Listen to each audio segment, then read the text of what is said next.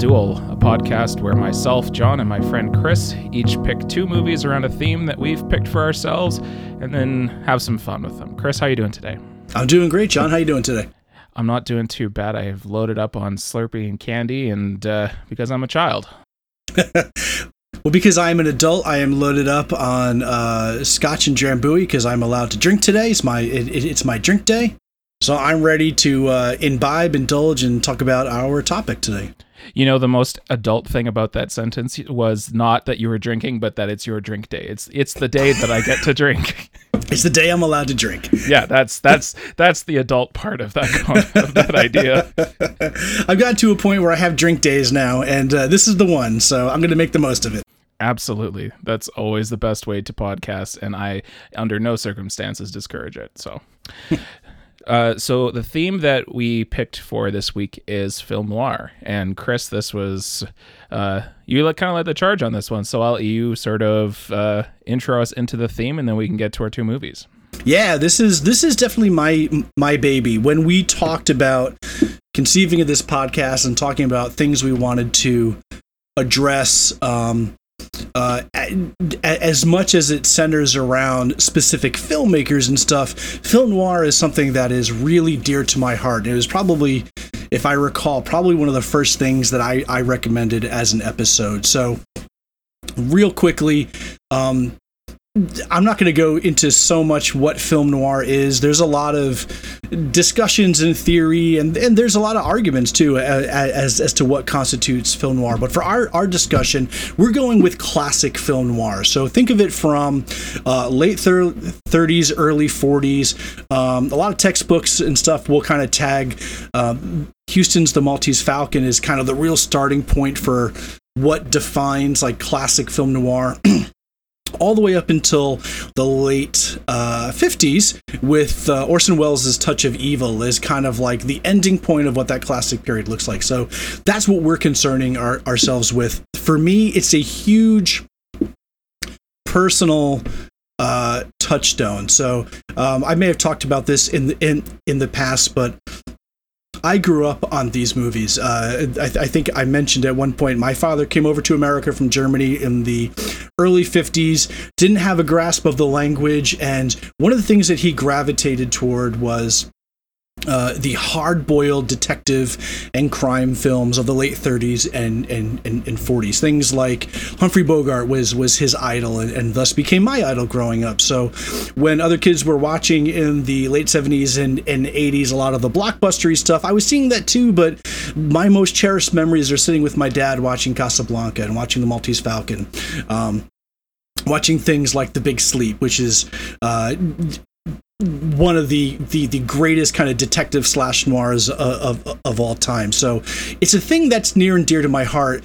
But John, because I know that you are probably not as familiar with the genre as a whole, I wanted to do something different and kind of go towards something that is a classic touchstone of the genre. So something that if you were to define film noir and you say this hits all the buttons, this movie does it. But it's not one of the it, it's not a Humphrey Bogart film. It's not one of the big classics of all time. It's still probably to me one of the greatest film noirs of, of, of all time.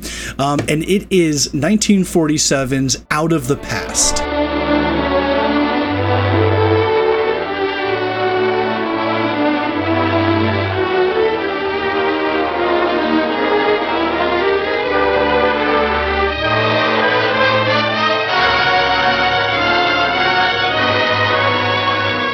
Starring Robert Mitchum, one of the most badass badasses to ever be on, on film, directed by Jacques Tourneur, or Jack Turner, as he was known in America when he would direct, uh, a guy who signifies the best at the time of weaving light and shadow into his films. He is, um, for those who may not not know him, he uh, was a huge uh, presence for Val Lewton. So Val Lewton's kind of chiller films of the late 30s and, and 40s, things like the original Cat People uh, was directed by Jacques Tourneur.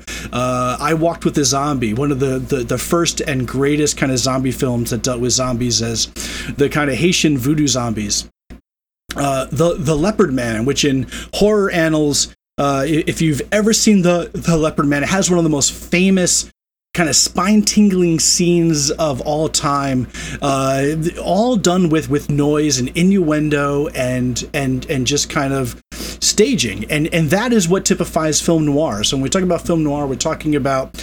Uh, light and dark film noir, dark film.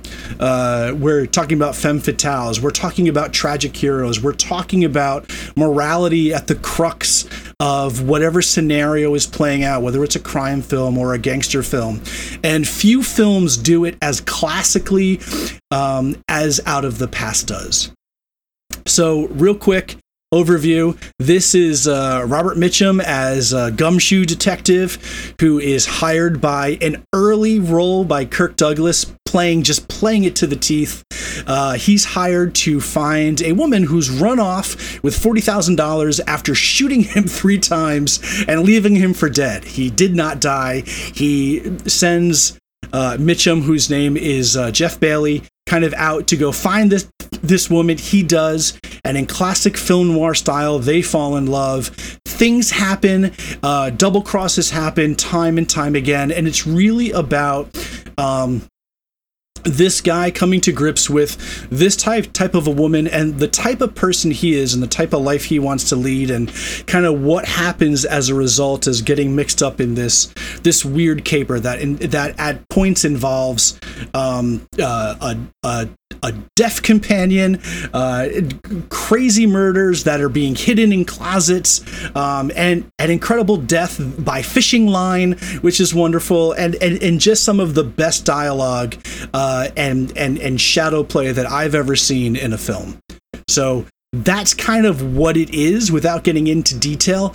For me, it's the perfect introduction without being too popular as to what film noir is. So, with that in mind, as a kind of um, 101 to the tenets of film noir, John, how did it affect you and what did you think?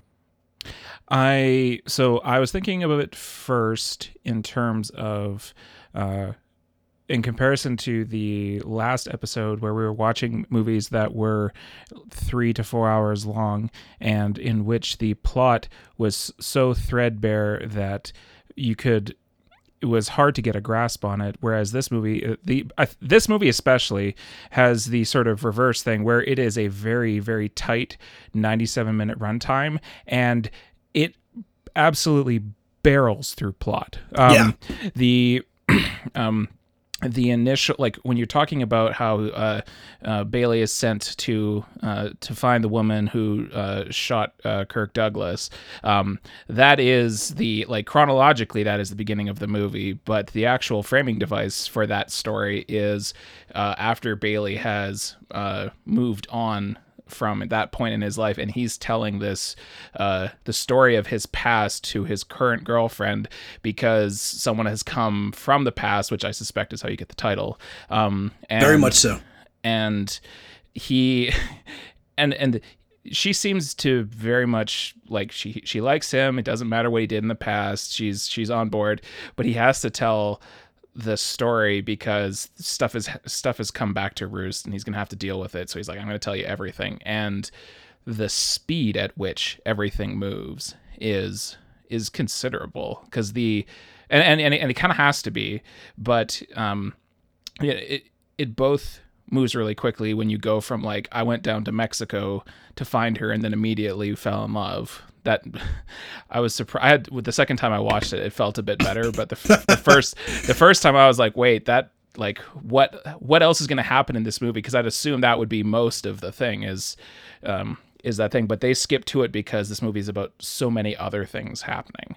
Yeah, and I think not to cut cut you short, but but in the in the interest of cutting things short, I mean, movies of that time period really play with a shorthand, so time is accelerated. So of course he meets her, and within five minutes they're in love. Within ten minutes later, right there, they're they're they're they're hatching their escape from uh, Whit Sterling, who is the uh, Kirk Douglas character. So, I mean, there is a weird sense of time compression in these films that, out of necessity, because it is so plot driven and it is so tight and condensed in time that um, it does sometimes take a little while to get used to. So, did you just kind of roll with it once you watch it the, the second time? Did the rhythm feel more comfortable to you? I so I did this for both movies, um, and this this sort of something I hadn't considered in terms of how I watch movies and how I tend to intake movies is that I, uh, I after watching both of these movies, it very much was became aware of just how I tend to just sort of take in movies completely without much of a critical eye, especially like at least on a first run. I'm just like okay i'm just experiencing this. I'm just here. Like it's in movies where you're trying to solve mysteries and figure out conspiracies and stuff like the plot is really important but i'm not going to sit there with a notepad and you know try and figure it out the first run. I'm just going to let it happen. Um, and so in the second rewatch and like reading a Wikipedia plot summary, I was like, all right, I think I have the pieces here. Let's take a second crack at it. And then the second crack, that's when I started to like actually understand what was going on in in both movies. And so I it's I guess almost as a weird counterpoint, and this isn't something we need to dwell on, but um, as much as the time is compressed in his recounting of the story to his his current girlfriend, I think her name is Anne. Yeah, uh, he does sort of. It feel like this i'm not sure if relationship dynamics worked differently in the 40s but uh, really dwelling luxuriating in the details of how hot and awesome your old flame was instead of yeah i fell in love with her. She was a thing. Like we can we can be adults about that but maybe we don't need to like really like there maybe there's other parts we can focus on instead of she was hot as as far as the as far as the recounting and like how the the plotting sequences go, it was mostly um, watching it that second time. Really was I was able to bring it into focus in a way that again, it's just I'm not used to that kind of pacing and that kind of like and and and actually watching those movies a second time it's like oh these actually like check out like I, when you watch film noir chris like are you what how does plot sort of i mean i guess you i mean you've I'm sure you've seen a lot more of these at this point. Like how oh, yeah. do you how do you usually plot approach plot when you're watching these kind of movies for the first time? So for me, when I watch these movies, especially for the first time, um, I, I am very because of my fami- my familiarity with it, and because this these are the movies that I grew up with. I mean, very much so. I probably watched more movies from the 40s and 50s than I did from the 70s and 80s, at least until I was like you know 14 15 years old because that was what connected my father and I. We had very little in common except our love of those films. So when I watch these films for the first time th- the rhythm at least I automatically fall into. Um, so when the mechanics happen and it still hits me like that now when a double cross occurs or when a particular line hits uh, i it, it just it sets me off and I, am one of those people that will just laugh out loud and just point and shout at the screen when something happens and and, and there are some ring dingers uh, that Mitchum gets off in this movie. So as, as far as how that that pacing works, I think just by nature of being so familiar with it, I, I, I just take it in very quickly. One of the things that's interesting is that um, Jane Greer, who who plays Kathy, the femme fatale, the very classic femme fatale in this movie, um, you, have to get across in a very short amount of time how alluring she is. This is a person who shot Kirk Douglas like four times, left him for dead, stole $40,000, traipsed to Mexico, and Kirk Douglas still wants her back. So he you have a very short amount of time where you have to show that she is the type of person that warrants, you know, a, a huge gangster wanting someone wanting her back after she shot him and left him for dead. Um, and the way that they do it, and this whole movie is is like this. Um, so much of this I, I want to talk about just how great the directing is from uh, Tourneur with the shadows and just the constant use of, of bars and stripes playing across people's faces. But the film was adapted by a gentleman named um, Daniel Mainwaring, and the dialogue in it is incredible and what it winds up showing you at least in those beginning pieces is um, jeff bailey jeff markham first he he's called jeff bailey at this gas station because the movie does have this incredible kind of um, framing device where it starts in the middle then becomes a flashback and then goes back to the present again. So his real name is Jeff Bailey. Um, when he meets her, they have this kind of conversation where he kind of realizes that she might be playing him a bit. He asks her straight out, you know, uh, forty thousand dollars, and she claims that she didn't steal it. um, something's going on, but in the way that they talk to each other and in the way that they rise to each other, you get that shorthand of he's falling for her, not by her looks, even though she is very classically gorgeous, uh, but just by the way that she's able to hold her own in her conversation with him. He generally holds the conversation in every dialogue that he has. He is the top dog, and the way that she's able to kind of keep up pace with him, and in fact, kind of call him off as being clumsy in their initial encounters. Uh, that's the shorthand that kind of makes this work. And I, at least for me, I instantly recognize and fall into that pattern and just accept it. Which is a really just long winded way of me saying it just feels more natural to me. So when I see a movie like this, I'm able to kind of hit its rhythms and its cadences pretty quickly. No, that's that's I that's that's encouraging. Um, on that note, and then this is going to pivot from the, I guess, the pacing and the dialogue stuff. Although I definitely wrote down some of my favorite lines too. Um, do you get the sense, and maybe this is, I don't know if this is a, a larger film noir question or not. Do you get the sense that there, the relationship between uh, the main Oh, let me look up or it's Kathy, right? Yeah, um, Kathy. Uh, the main relationship between Kathy and Bailey um, obviously it gets derailed at the end of the flashback when she kills Fisher. Um, mm-hmm. Do you sus- like? To me, that uh, do you have a sense that there that there was any chance of a relationship, or is the, and they just sort of tragically went off the rails and everything happened afterwards, or was it always sort of like yes, she lied about stealing the forty grand, but do you read the character as uh, no, this was actually going to work out until stuff conspired to make it not work out, and then afterwards it's just sort of like the dominoes falling. Yeah, I I don't. So and and part of that is because of so this is something that we should probably talk about it as well. Part of it is so much my identification with Robert Mitchum as Jeff Bailey. Um, once he sees her for what she is. And once we come back to the present where he's telling Anne the story as Anne is driving him back to Whit. So real quick plot. So everything that that happens, um, they they run away. Um, Jeff Bailey's partner Fisher finds them and is going to rat them out to Whit for money. And uh, um, Kathy shoots him. Kathy kills Fisher, and uh, at that point, she drives away. Jeff finds out that she did steal the forty thousand, and then he kind of leaves and goes off on his own. Uh, starts to, owns a gas station with a deaf mute with a deaf mute uh, uh, partner, and falls in love with like the town, you know, sw- sweetheart there.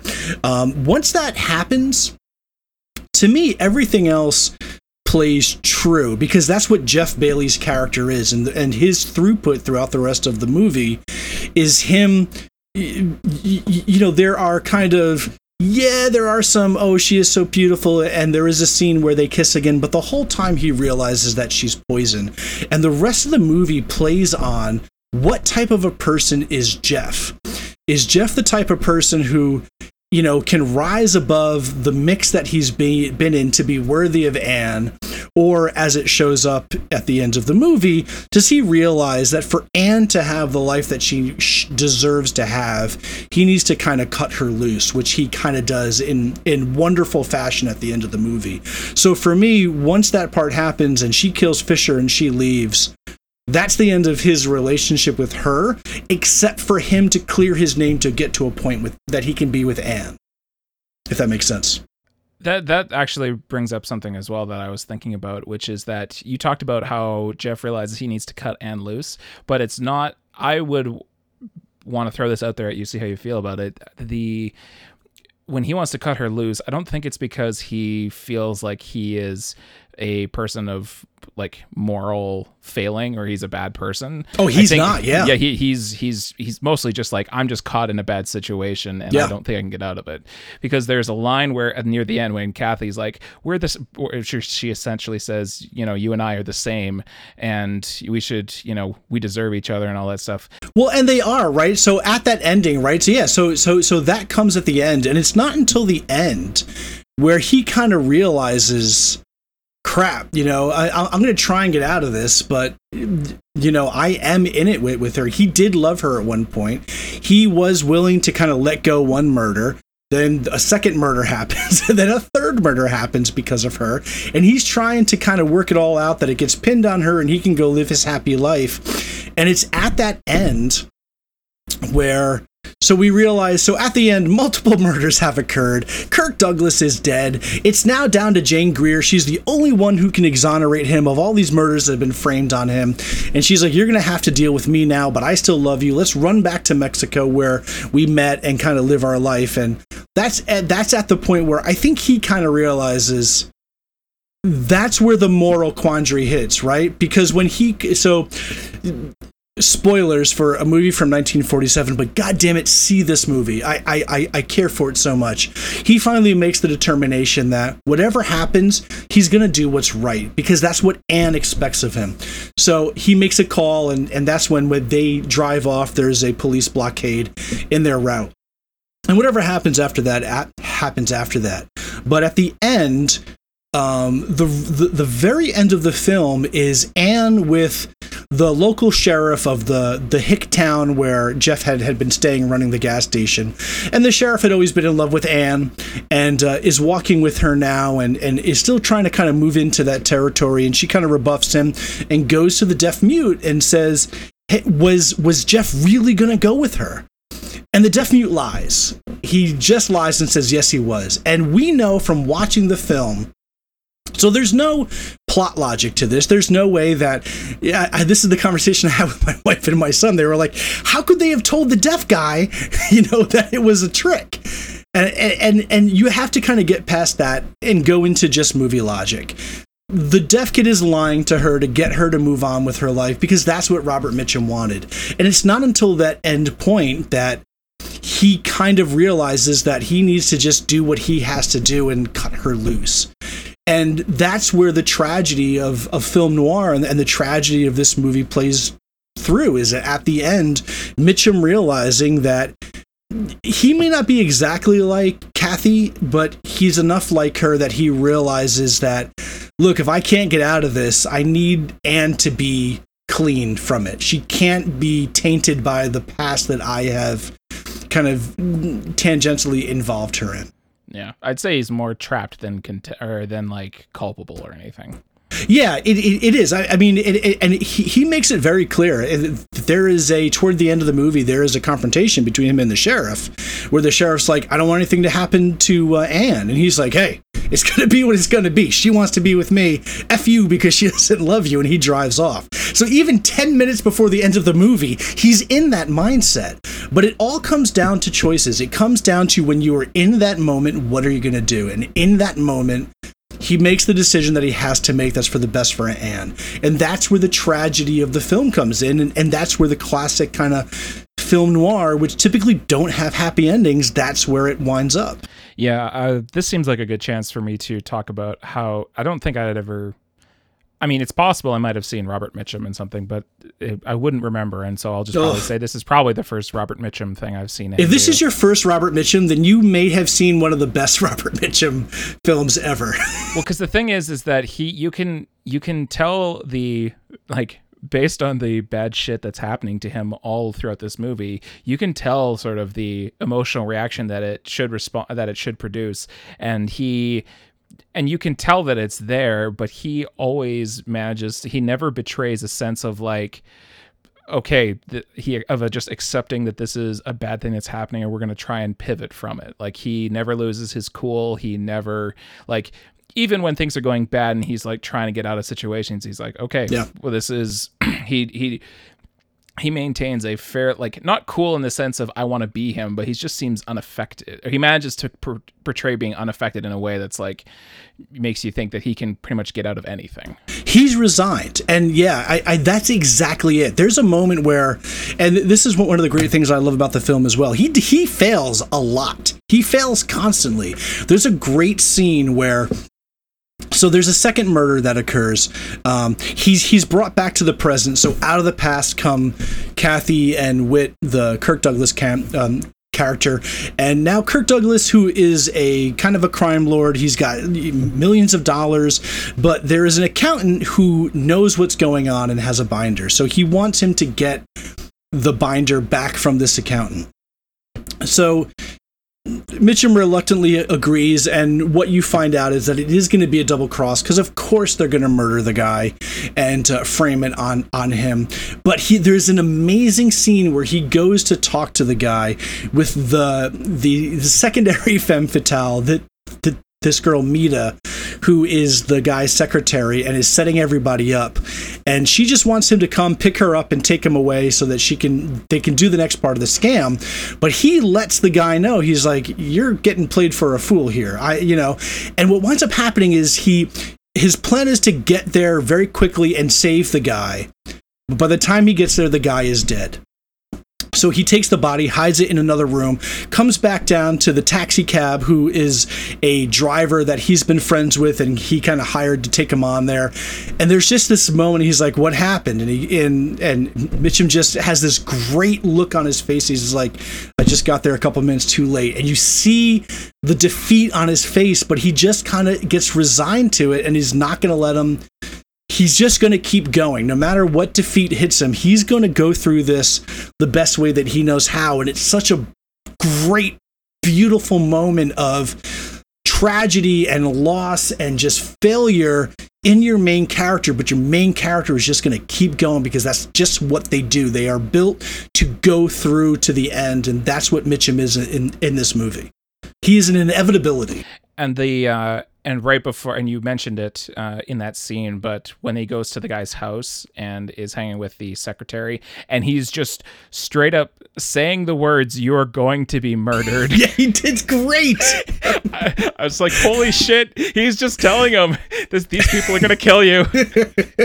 So you're her cousin. No my cousin is this guy over in tahoe that uh, you know runs this. It's just such a wonderful and and that that kind of brings me to, to the other thing that, that i wanted to talk about is um, the dialogue in this and the dialogue with Mitchum is just it's on another level. It is phenomenal. So were there any we had talked before about like favorite lines, but like did did anything stick out with you with him? Or or just with the movie as a whole? Right. So the the two that I uh, the two that I wrote, one of which actually ties back to uh, Mitchum's sort of uh, let's say I don't I don't know if easygoing is the word, but like just sort of non-reacting or just sort of keeping things together was when he tells uh, at the at the beginning when he's talking with Kirk Douglas and Fisher's you know running his mouth and Kirk Douglas says to Mitchum he's like well you don't talk much. And he's like well I never learned anything listening to myself.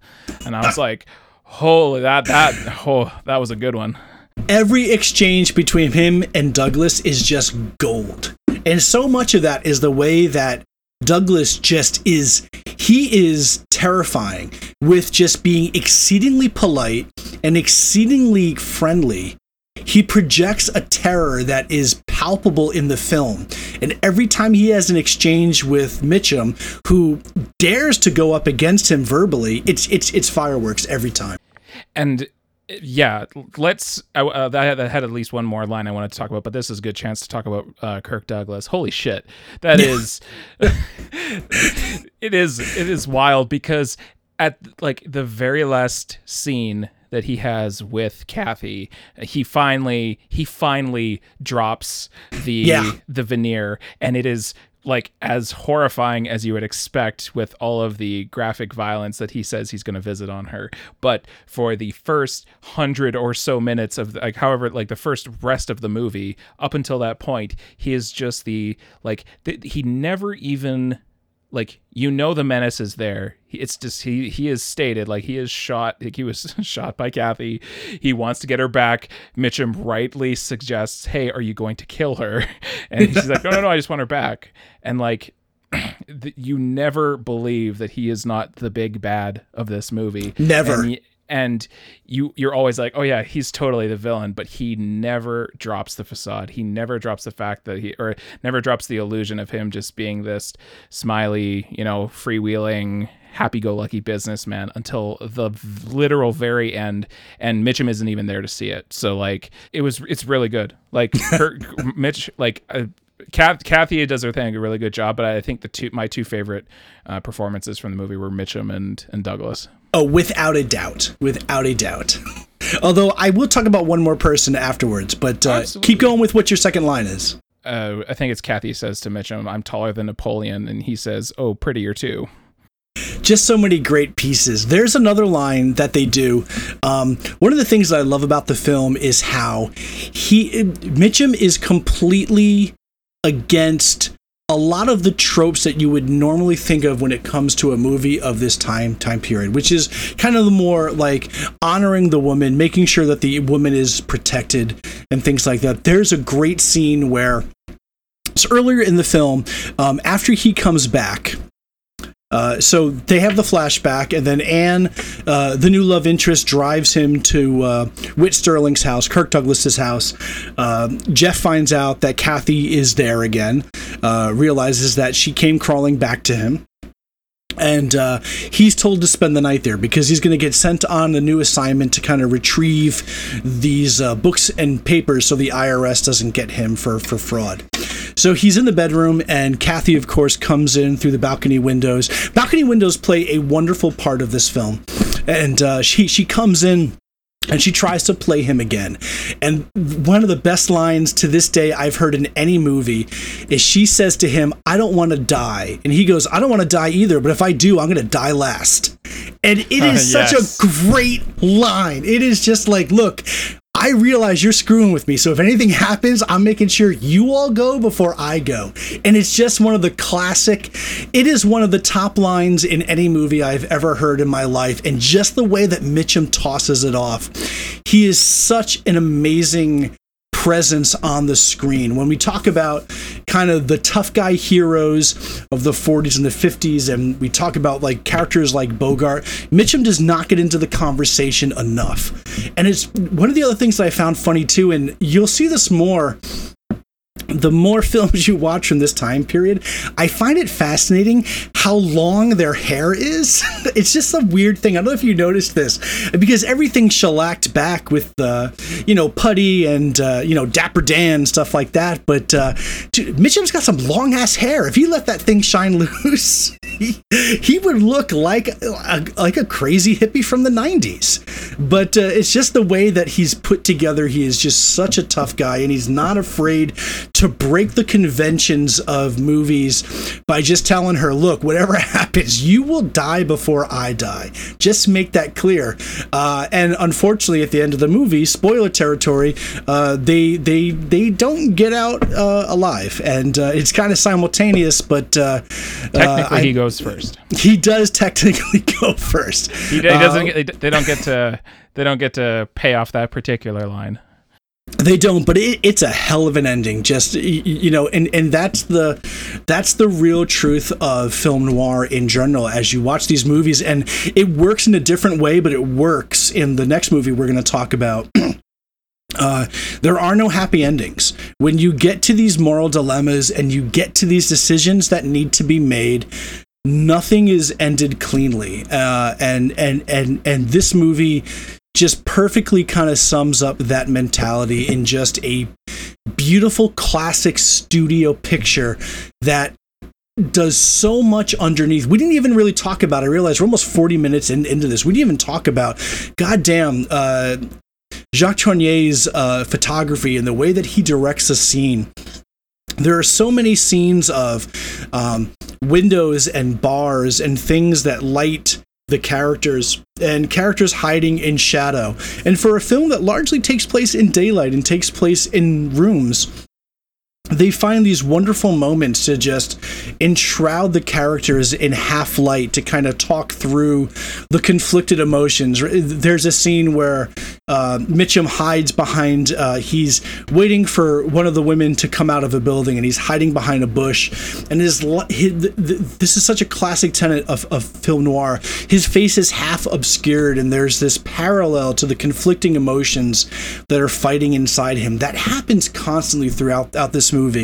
And Tourneur, who is is is just a phenomenal master of using light and using shadow to convey mood even in a a-list studio picture like this there's enough small pieces there to show that these guys were truly artists. They weren't just studio hacks that were hammering out a picture they were really trying to make something and provide subtext and and, and provide underlying meanings to what is essentially a studio detective picture Chris, you mentioned I think that there was uh, another character you wanted to uh, to highlight. Uh, Oh, I did. Yeah, we got to talk about Joe, Joe the Heavy. Uh, uh, Kirk Douglas is second in in command. So in any other film, you know, around this time, your heavy is a heavy. He's a, you know, barely verbal kind of massive grunt who's there to break fingers. And this guy, Joe Stephanos, he's the guy who actually finds Jeff at the beginning of the movie and brings him back to Whit he is dapper. I, he is a dapper, almost effeminate man. Very careful with his words. Uh, very he actually verbal. reminded me of uh, Dean Cain a little bit. A little bit, yeah. There's this, there's this beautiful look to him. He's a handsome, dapper, attractive man. He's never threatening. His tone of voice is always, it's very measured. It's very calm. He never gets angry. And it's a beautiful thing to play for what is essentially a side character, who, by the way, has the greatest de- death in the movie. So later on in the movie, he he tracks Jeff. He realizes that he's going back to his uh, his deaf mute buddy at the gas station, who goes fishing uh, in these rocky cliffs, and he's standing on the top of the cliffs to shoot Jeff Bailey, and the deaf mute kid takes his fishing rod, hooks him in the coat, and pulls him off the cliff. It is wonderful. It is just a wonderful, holy crap, I did not expect this to happen moment in the movie. Um, and it's played beautifully.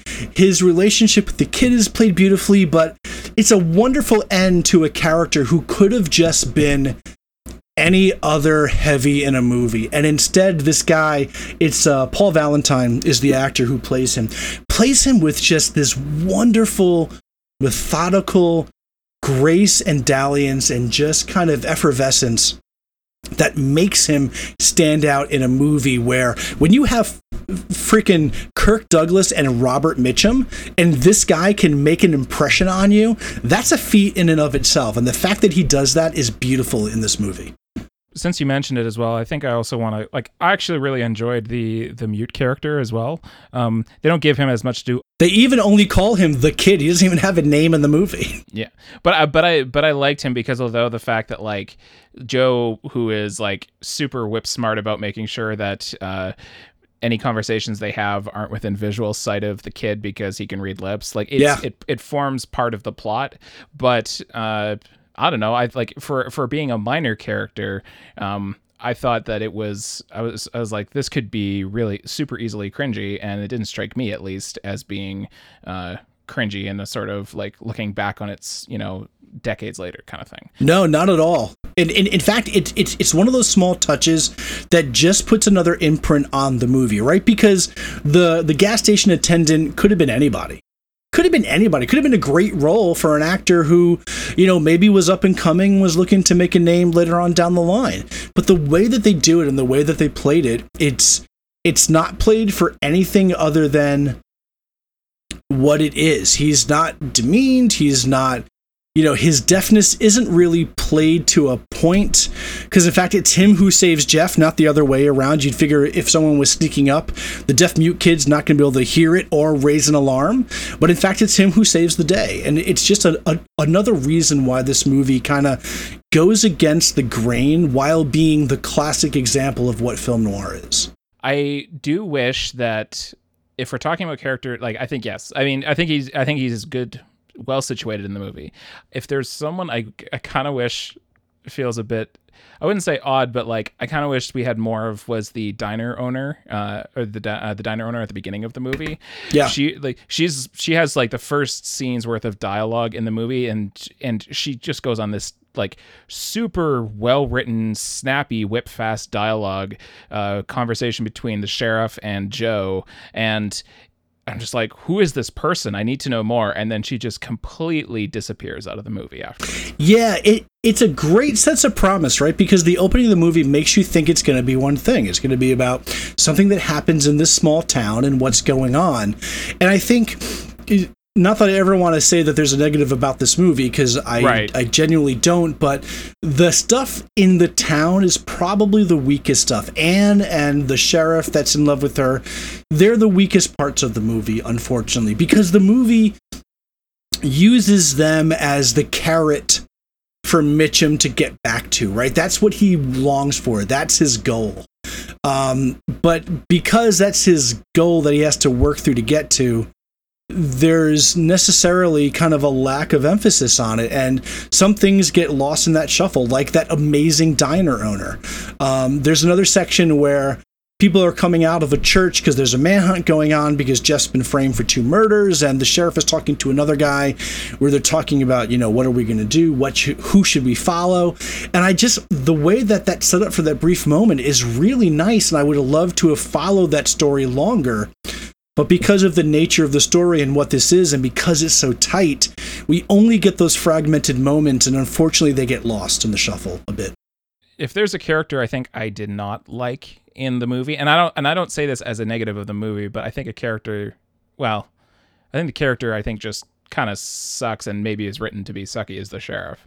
Um, the way that he is not only like he's not just trying to you know stop someone that he thinks is a killer but is like well he's this person who I think is a killer is also dating my sweetheart. And like I've known her for longer. It should be me that she's with. This sort of deserving entitlement kind of felt a bit gross to me. Yeah, he's the worst character in the movie, and and he he's played he if if anyone is played as a trope, it's him, right? He's the barricade to to uh, Jeff's goal, right? And it it just doesn't work. I I, I agree with you hundred percent. I and again, like I think having a character like that in the movie is, you know, it can do be functional and do the thing that you need to. But I was just like, uh, fuck this guy. He sucks. Um, is there any sort of final thoughts you wanted to to uh, share? Sort of any sort of reflections on on this before we move on? Yeah, I mean, just r- real quick. So again, you know, I tried to with this pick. I wanted to kind of come with because I knew I was much more familiar with the genre and the period as a whole than you. So I wanted to come w- away with what's the perfect example of this genre. You know, there are more famous films with bigger actors and bigger scenes, but to me, this really typifies what film noir is. So um, it, it's no secret. I'm not going to go on about how much I love the genre and how much I love the period. So, what I would kind of want to end with before we jump into our second film is for you, how did this work for you? And, you know, if my goal was to introduce you to a genre and a time period that would interest you enough to pursue further, did this movie do the job? Oh, for sure. Um, I so I think at the beginning uh, when you were doing the introduction to the theme, you talked a little bit about the art, the debated uh, nature of what constitutes film noir, where people sometimes like will have different opinions about what is film noir, what is not film noir, and that that presented a bit of a challenge for me in like trying to pick a movie because uh, I was like, well, you tell me what film noir is, and then we'll pick something. Um, but in the uh, something that uh, just being more familiar with sort of tropes that get referenced in later pop culture, which is a lot of how I know about it, or my sort of very limited exposure to it. Uh, it seemed I assumed that it was all like detective, like solving mysteries. Someone's been murdered, and we're gonna find out who did it. And this movie, while certainly there's like some, it touches on that a little bit, but it's almost all about just the double crosses and the plots and who's gonna screw who and who and who's gonna make it out of this alive. And it's mostly just and and which is not to say that I wouldn't have been unhappy with a movie that was mostly solving a mystery because that's what the second movie's gonna be about and I love that one.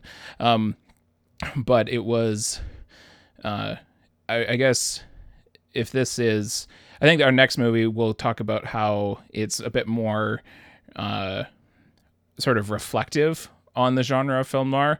Uh, if yeah. th- this one is if this one is not as sort of reflective in that sense, the, the sort of well, this is this isn't a movie like we know who we pretty much know every, how who who murdered everyone. This is mostly about just sort of backstabbing and double crossing. And I was again, I had to I had to watch it a couple times to sort of track everything, but I yeah, no, it was it was a hell of a good time. Oh, great! Because then uh, I will introduce you to movies of the film noir that have nothing to do with detectives, double crosses, and things like that. There are some amazing movies that just kind of work off of, again, uh, you know dark film so it, it really works off of morality and it works off of these choices and the tragedy of that and there's some wonderful examples that have nothing to do with that uh, but i'm so glad that this worked for you. And i'm so glad that this kind of will then segue to the next film that we're going to talk about because oh boy the next film really comments on the classic of this genre as a whole. So are we ready to talk about it? Yeah let's do it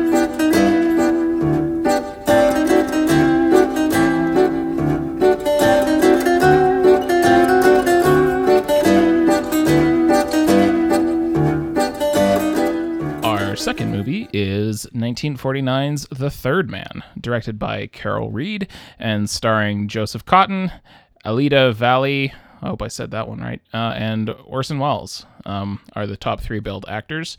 And yeah, the reason I picked it is real simple. I didn't know much of which movies to pick uh, for this genre, so I just started Googling best film noir movies and came across this one. But I gotta say, I'm really happy with uh, with how this one turned out. Yeah, um, look, if, if, if you're blindly picking a film noir out of a hat, you could have done so much worse than pick basically one of the greatest films of all time. I mean, I, I mean, I specifically tried to look for best, so I feel like I kind of uh, rigged the game a little bit, but uh, I was uh, still very happy with how that went. And there's so much we can talk about with this movie, but I think I want to start with my the sort of my main takeaway from this, and I mentioned this uh, when we were talking about Out of the Past, was how I watched both of these movies the first time as sort of just sort of like letting it wash over me and sort of just sort of being bounced around like ping pongs as the uh, as the characters move through the plot and not re- and and then only later on the second viewing, sort of pausing and reflecting and sort of like trying to look for how the movie is working and what the movie is trying to say. Um, and the reason that is is because in a, as a very brief description of the plot, and we'll get into spoilers and we'll talk about all that stuff. But basically, uh, Joseph Cotten plays a man named Martins, I think, right? Holly Martins. Holly Martins, right. A beautiful, we should just very briefly, a beautiful name in a movie filled with beautiful names. It's true. It's a, I, it's, it's a pretty name. There's nothing wrong with it. Uh, Holly Martins arrives in post World War II Vienna, uh, which is occupied, which is sort of split up into four uh, different regions controlled by different uh, Allied powers. I think it's the U.S., the English, the French, and the Russians. So they basically carved up. Uh, they basically carved it up, and each of the powers has its own section. And he's there to see his friend Harry Lime, uh, who is played by Orson Welles, and he on the promise of getting a job. He is an author. He writes uh, detective stories, and when he arrives, he finds out that Harry Lime has just passed away, and uh, believing that there is foul play at work in Harry Lime's death. He sets about to investigate a mystery that includes um, Orson Welles' girlfriend, who is uh, Ms. Uh, Ms. Valli, and uh, also some of his uh, people who are there to witness the scene, and also some of Harry Lime's uh, acquaintances slash accomplices, however you want to talk about it. And so the movie sort of just sort of follows him through this uh, investigating of the mystery, and then sort of what comes up as a result of that, which we'll talk about later. So I just don't want to get to that right yet. And so my first experience of watching the movie was just like, yep, this guy is just he thinks that there's something wrong and he's just going to go ask some questions because he cares about his friend. And while not necessarily obviously he's starting from a place of disadvantage because he's new to the area he doesn't know people he has to catch up and learn stuff i didn't feel like that disadvantage um, was his fault. He was just trying to catch up. And then in rewatching the movie a second time, uh, I believe you had sent me a text in between viewings that said something along the lines of uh, Holly Martins is one of the most hapless detectives ever. He got bit by a parrot. And that's, and I was like, oh yeah, that is kind of weird that he did that. And then I went and again, I read the plot summary and just sort of checked out, made sure I had all my, uh, because I wanted to really figure out like what who is conspiring against who, who is trying to do what, um, and try and get that all nailed down for my second viewing. And then upon watching it the second time, realizing that Holly Martins is the dumbest man in movies that I've ever seen trying to solve a mystery. He is completely incompetent. And in fact, the move and now I'm and in the second viewing realizing the and this isn't just like a badly written movie where they're trying to make a detective seem smart, but if you actually thought about it, he's an idiot. The movie is full of commentary about how this guy's an idiot. And yeah, that's kind of where I want to start. So, Chris, how does that how does that land with you? so, so I am in hundred percent agreement with you. Uh, it, it, it, it, it, it, it's spot on. And to kind of really piece it apart, we have to talk about a number of things. So, first off, um, this was written by Graham Greene, one of the preeminent authors of, you know, post-war literature, a uh, very famous writer. Um, this is a British film, which right away differentiates itself from what we would typically, you know, think of when we think of classic Hollywood film noir. So there's already a different taste to it. Um, but so much of it, to your point, relies on how ineffectual Holly Martins is. Um, and there are just so many things that spring to mind with this movie. So I'm going to ramble off just a bunch of things and then we'll kind of get into the nitty gritty. Uh, just kind of first off, uh, yeah, he is completely ineffectual. Uh, he doesn't solve anything. Really, everything is handed to him. And when the ending occurs, the last scene of the movie is him still being completely wrongheaded about an assumption that he makes, uh, and it's and it's hilarious. And that's another thing about the Third Man. The Third Man, in the best way is very blackly comic in in the in a way that only a British film could be. So again, written by Graham Greene, directed by Carol Reed. Uh, you have Joseph Joseph Cotten as your lead, who is a phenomenal actor in that he can portray pretty much anything you want him to portray. He was one of the Mercury players, so he's he's been with Orson Welles since the beginning. He was the co-lead with Orson Welles in Citizen Kane. He was the star of Kane's second of uh, Orson Welles' Citizen Kane. He was the star of Welles' second film, The Magnificent Ambersons. He is the star of one of my favorite Hitchcock movies, Shadow of a Doubt, where he plays a killer. I mean, this guy can do anything. And to have him play a bumbling, hapless, kind of penny dime novel author is wonderful as he stumbles his way through another character of the movie, which is post-war Vienna. Uh, it, it's just lovely how all those things come together to paint a very black portrait of what post-war life was like in Europe, of what a film noir does. There is real tragedy and moral quandaries when you find out what the crime that's being committed actually is and how it's affecting people and how those people who are perpetrating the crime respond to it.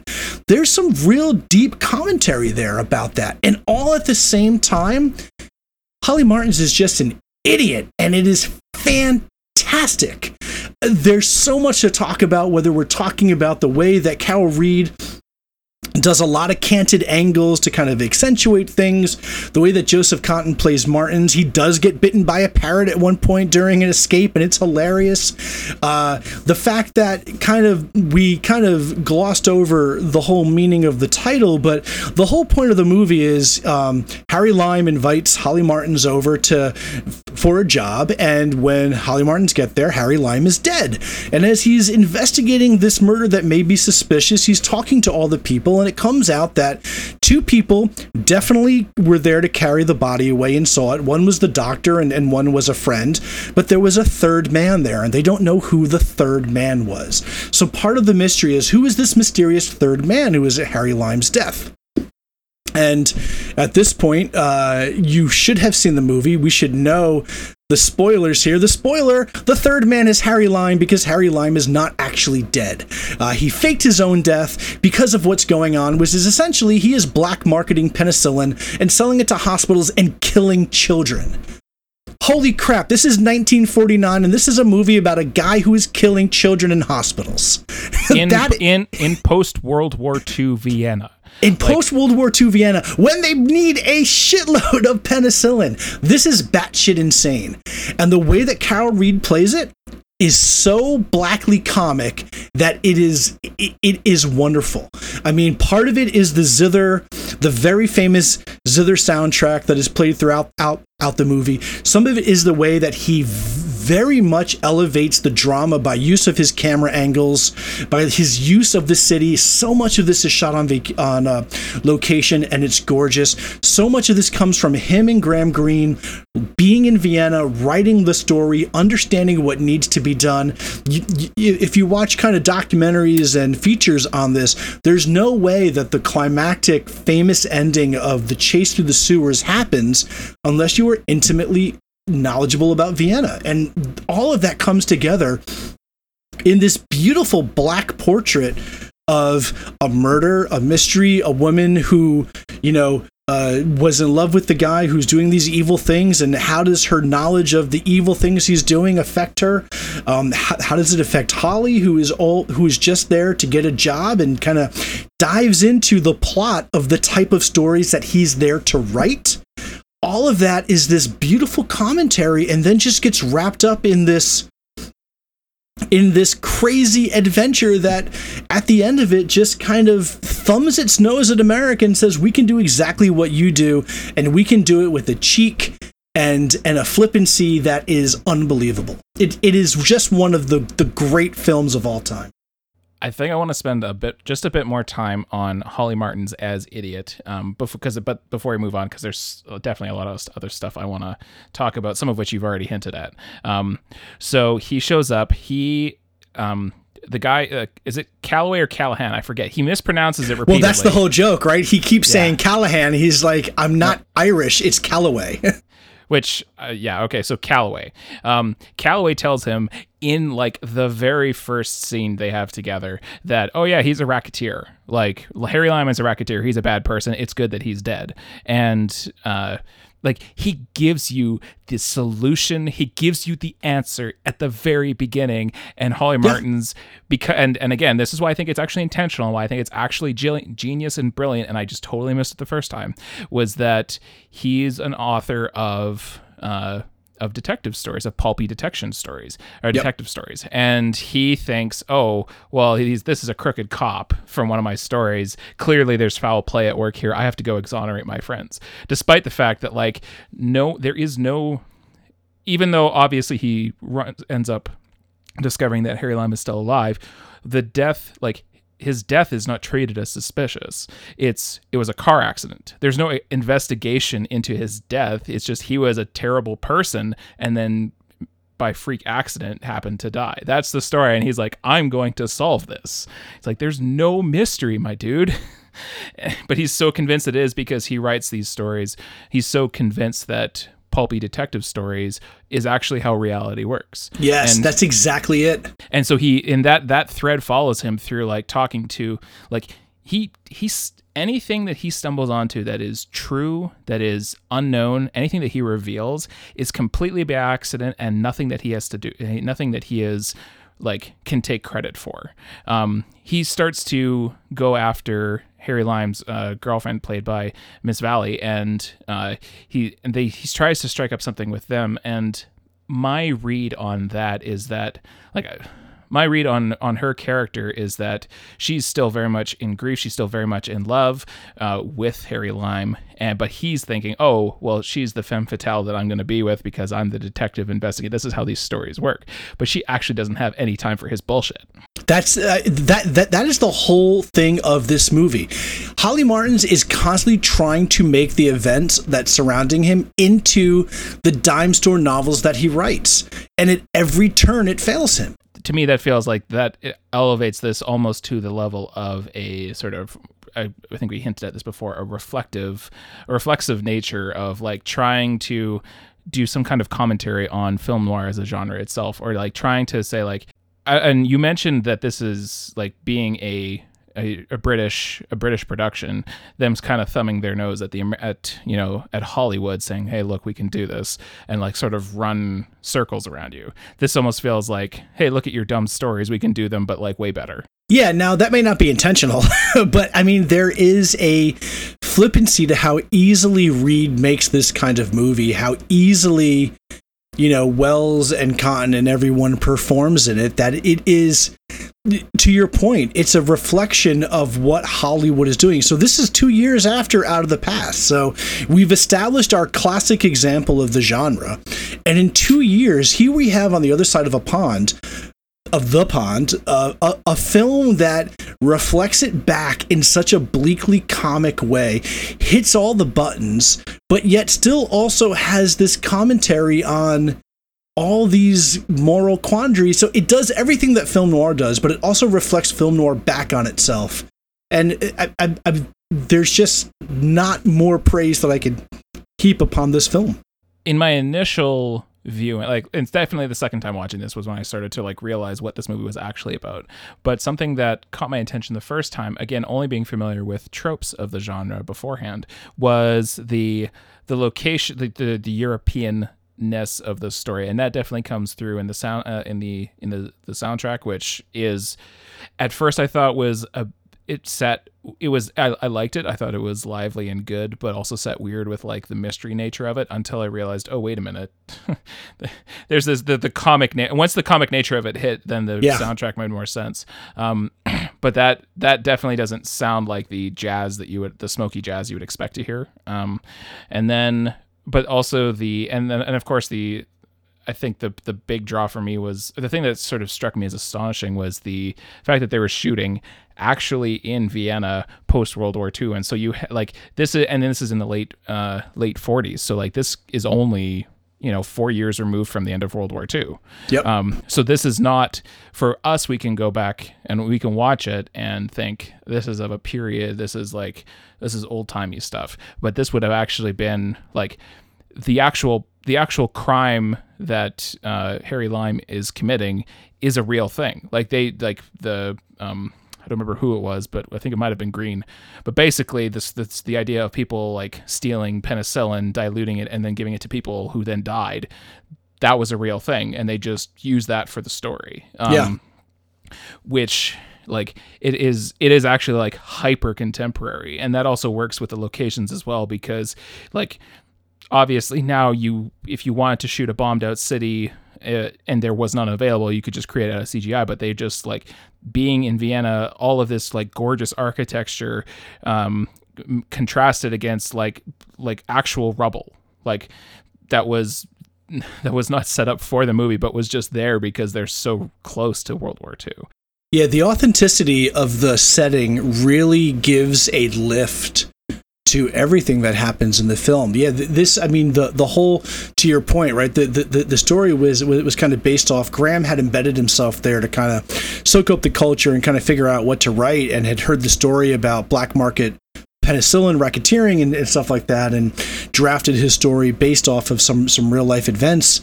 Um, all of that gives such an air, a, a, palpable sense of authenticity to the film, and it, it's it's really indescribable if you think about the fact that this has only occurred, you know, a few years after all of this stuff actually happened. So think of it as like you know 9-11 and and and having a film that deals with the consequences of things like that in 2005 2006 it, it it's that prescient that was definitely where my mind went of like if we had movies and obviously i know that there has been at least a couple um, that are specifically trying to like recount uh, recount those events but those came i think later. And uh, definitely in the immediate in the immediate uh, aftermath, I don't think that you could have gotten away with having a film that was about that specifically because people would have thought it was too the wounds were still too fresh and still too like hadn't healed yet.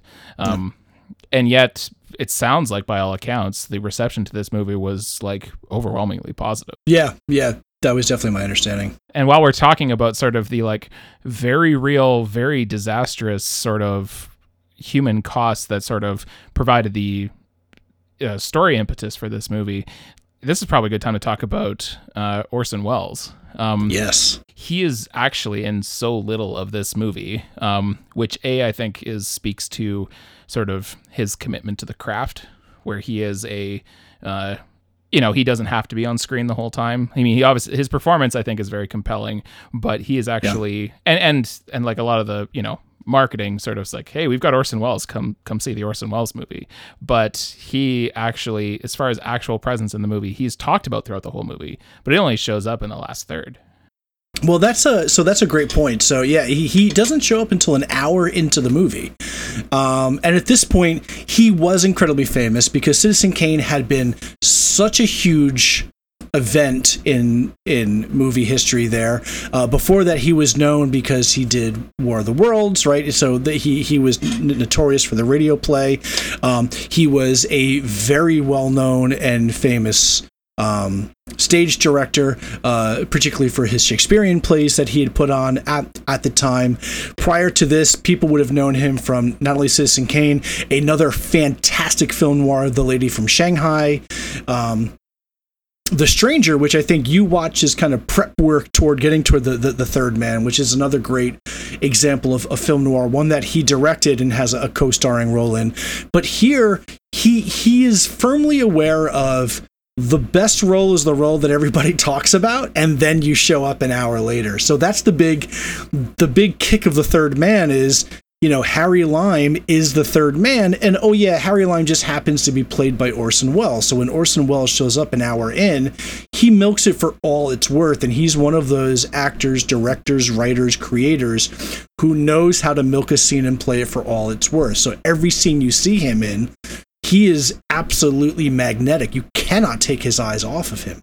Yeah, I think that like to me that was what I noticed most about his character because in the like in the very fact of his of his character's crimes, he is like a despicable human being. Like he is like Oh yeah. I mean, I don't know like if you want to go by legal definitions of war criminal, I don't know where I, do, I couldn't tell that to you, but he's definitely a person that needs to go away for life. Like absolutely re- reprehensible, just the worst.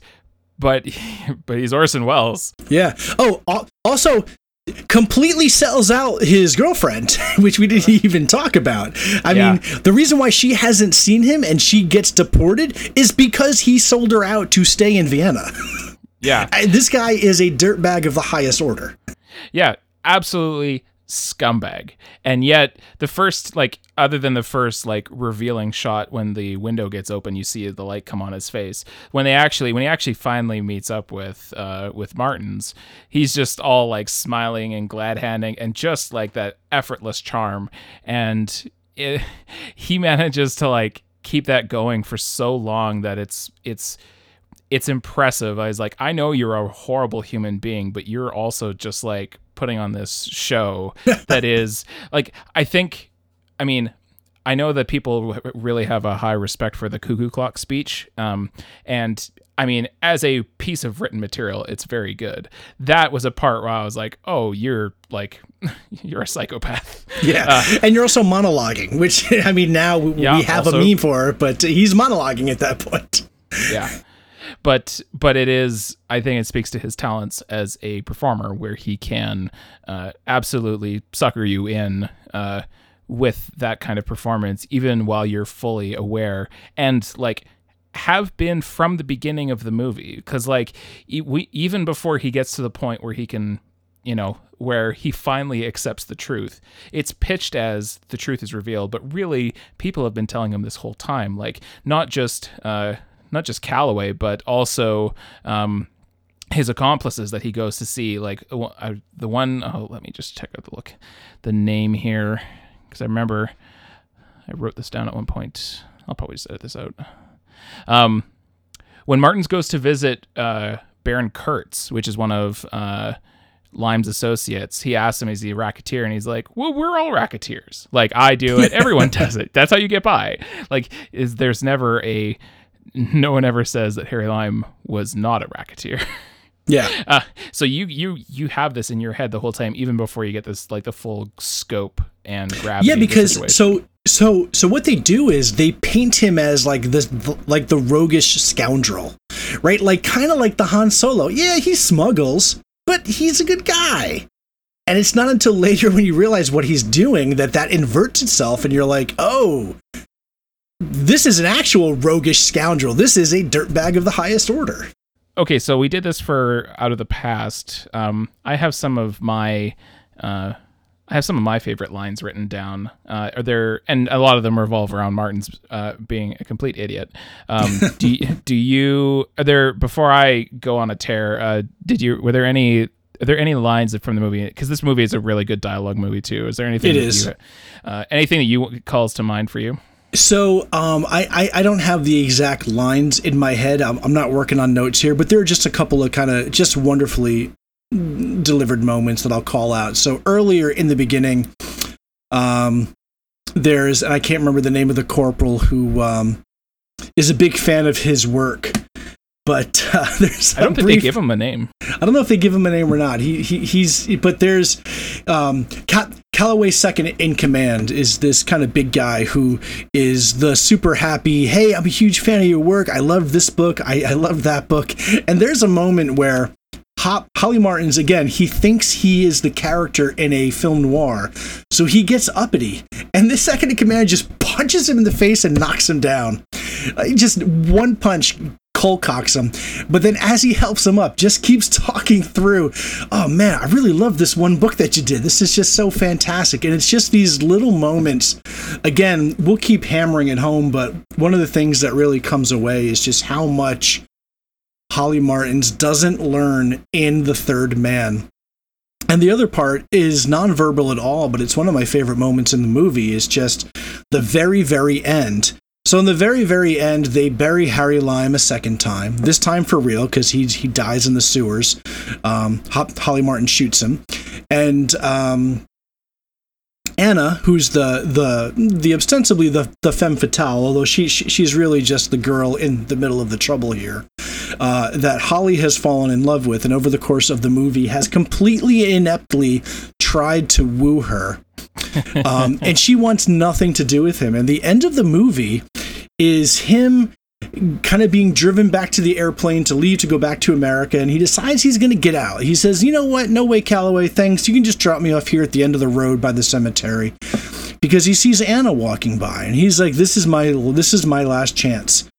And the last scene is a beautiful, very very long take of him standing on the corner of a street uh, by like a cart, waiting for her to walk by and it takes a, like a good minute or two for her to catch up to him and she just passes him by. And that's how the movie ends. He still has not learned a thing and without a word the movie nails home just how ineffectual he is.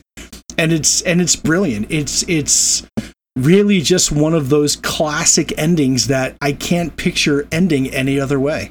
I will say that in a movie that is filled with some absolutely gorgeous, breathtaking cinematography, that last shot of her, because because again it goes on really long. It starts off with him in front of her as she's walking down the street. She's going to eventually cross paths with him, and then but then when she gets there, she just keeps walking and doesn't stop, and then keeps walking past and never looks back, just eyes ahead all the time. It is one of the best shots in film history, as far as It I'm is. concerned. It is so damn good. it's lovely It's really good. And uh, you talked about. Uh, uh, Martins ineffectually trying to woo Anna, and at one point he's trying to impress her, and she just casually says, "I don't know anything anymore except that I want to be dead too." Um, and she, she that could be coming from a place of that could be coming from a place of her being in grief like grieving for her for her lover like she's she, he's dead she's sad that's true but i want to read it as i would rather die than listen to you talk for another second yeah, no, it's great. It, it, it definitely means that. Even it's it's under the line, but it's there. yeah that's pretty much uh that's pretty much all i have for this one i think it was i was again kind of looked into it by virtue of sort of the way that we chose the theme and picked movies and all that stuff it wasn't like i can't take credit for being like super like insightful about having like i i, na- I nailed it but i I do walk away from this being incredibly grateful that like, oh man, I got to watch that. That was really good. Well, I was incredibly grateful too because it is a movie that I own and have seen before, but I hadn't seen it in a number of years. And watching it in context with another film noir film, um, this is the first time I was able to really kind of catch to the point that eh, I'm just going to keep hammering the point because you said it so eloquently. Um, this is the first time I was able to really see a lot of the reflection that the film does to the genre specifically and it just made it so much more of an enriching experience to kind of watch the films that I had known and loved for so long and then see this as a reflection back it, it kind of brought a whole new angle to the film for me uh, and just made it better also, I really like that the uh, the soundtrack or the theme for the movie was uh, released and like was a really successful musical release, and like the person who performed it, like it basically made the rest of his life and career possible. He just sort of like was able to like, and they had just sort of and they had just told him, I think, to like improv over the movie, just like play whatever over the movie, and he just sort of came up with stuff and yeah, sort of on the fly, and then that sort of like ended up defining the rest of his life. That's it's, it's, if it had gone, I mean, because it's, it went well for him, I, it makes me really happy. Yeah, Anton Karas. So yeah, supposedly when they were in Vienna, Reed found him in a you know place and said, "Hey, would you compose the music for the film?" and this was his first kind of chance doing that and it's it's there's nothing else like it. Uh, it it is so distinctive and it puts such an imprint on the movie that i can't imagine the movie working if it didn't have the zither soundtrack to it yeah, I think that's going to do it for uh, for the third man. Uh, before we wrap up for the day, uh, are I think we I like doing this last time where we had uh, films somehow related uh, to the topic that we would want to uh, recommend people if they want to go in uh, go do some more stuff of their own. So Chris, uh, you're the master here in this subject. What, uh, where are you going to point people if they want to check out some more film, film uh, noir? There are so many directions you can go in. So I'm going to keep it really brief and really specific to kind of re- reflect and connect to what we've talked about today. So obviously, um, if y- y- you know both of these films so highly recommended if you want to branch off and check out some other things um, just to kind of talk about great film noirs that were written by um, authors. Um, I can't recommend them enough. It's one of my favorite movies of all time, The Big Sleep. Uh, which is Humphrey Bogart and Lauren Bacall, uh, with a screenplay written by William Faulkner, um, directed by Howard Hawks. And it's uh, one of the Philip Marlowe mysteries. So, Philip Marlowe, one of the greatest detectives ever written by the author Raymond Chandler. This is one of his mysteries. Um, it is labyrinth in its plot, and I may have mispronounced that, but what the hell? Who cares? It's late at this point. Uh, but just again, for dizzying dialogue, uh, double cross after double cross, and just a superlative Humphrey Bogart performance. Um, I would say it is the quintessential Raymond Chandler kind of um, Philip Marlowe performance, except I want to recommend one more movie that's not nearly as well known, and that is a 1944 film called Murder My Sweet. Uh, so the reason I found out about this film was way back when, when DVDs and box sets were really popular. Warner Brothers put out a series of box sets called um, Film Noir. Great, great film noir sets.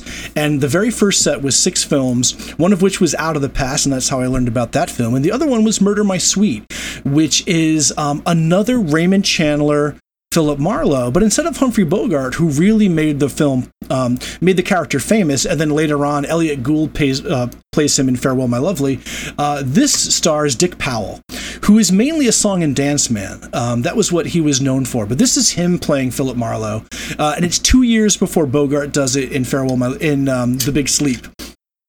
And it's a great great classic detective hard as nails film noir. It's not as twisting and turning as um, The Big Sleep.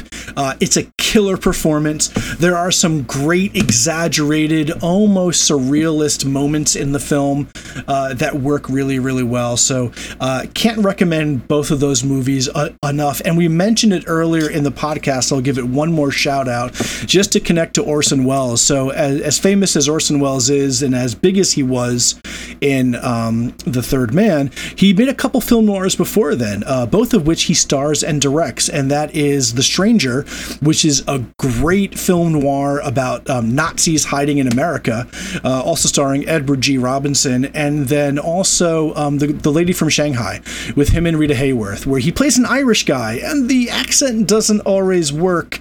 Uh, but um, he does some stunning camera work in there. The the climax takes place in a hall of mirrors, uh, and it's just lovely. And it, again, it's it's it, it's Welles with that charisma and that charm, but now he's playing the lead and and a guy who kind of falls in over his head with a dame. Uh, just just a couple classic noirs to kind of get you up and running for the genre. That is uh, that's a lot to a lot of meat to chew on, and uh, I like it. Film noir is a meaty genre. So for myself, just again being not having that uh, absolute uh, depth of experience and knowledge, I kind of turn to uh, a lot of the uh, a lot of the more recent movies that have sort of drawn on that. Some stuff that like fall because when I because I specifically made a conscious decision to stick with you in terms of the classic stuff first, the main our two main movies. But when I was looking at like what is film noir, what constitutes it, a lot of the stuff um, that came up under neo noir is a lot of movies that I uh, there was a lot more movies that I was familiar with, um, whether it was firmly or even loosely based in those genres. And I think that so there's a bunch of ones that I could pick that sort of at least have some elements of the genre in there. But I think the one that sort of really, I think, tries to do a, and actually, I think in the spirit of Third Man, but like several decades later, tries to comment on film noir is uh, Kiss Kiss Bang Bang uh, by Shane Black, um, starring Robert Downey Jr. and Val Kilmer.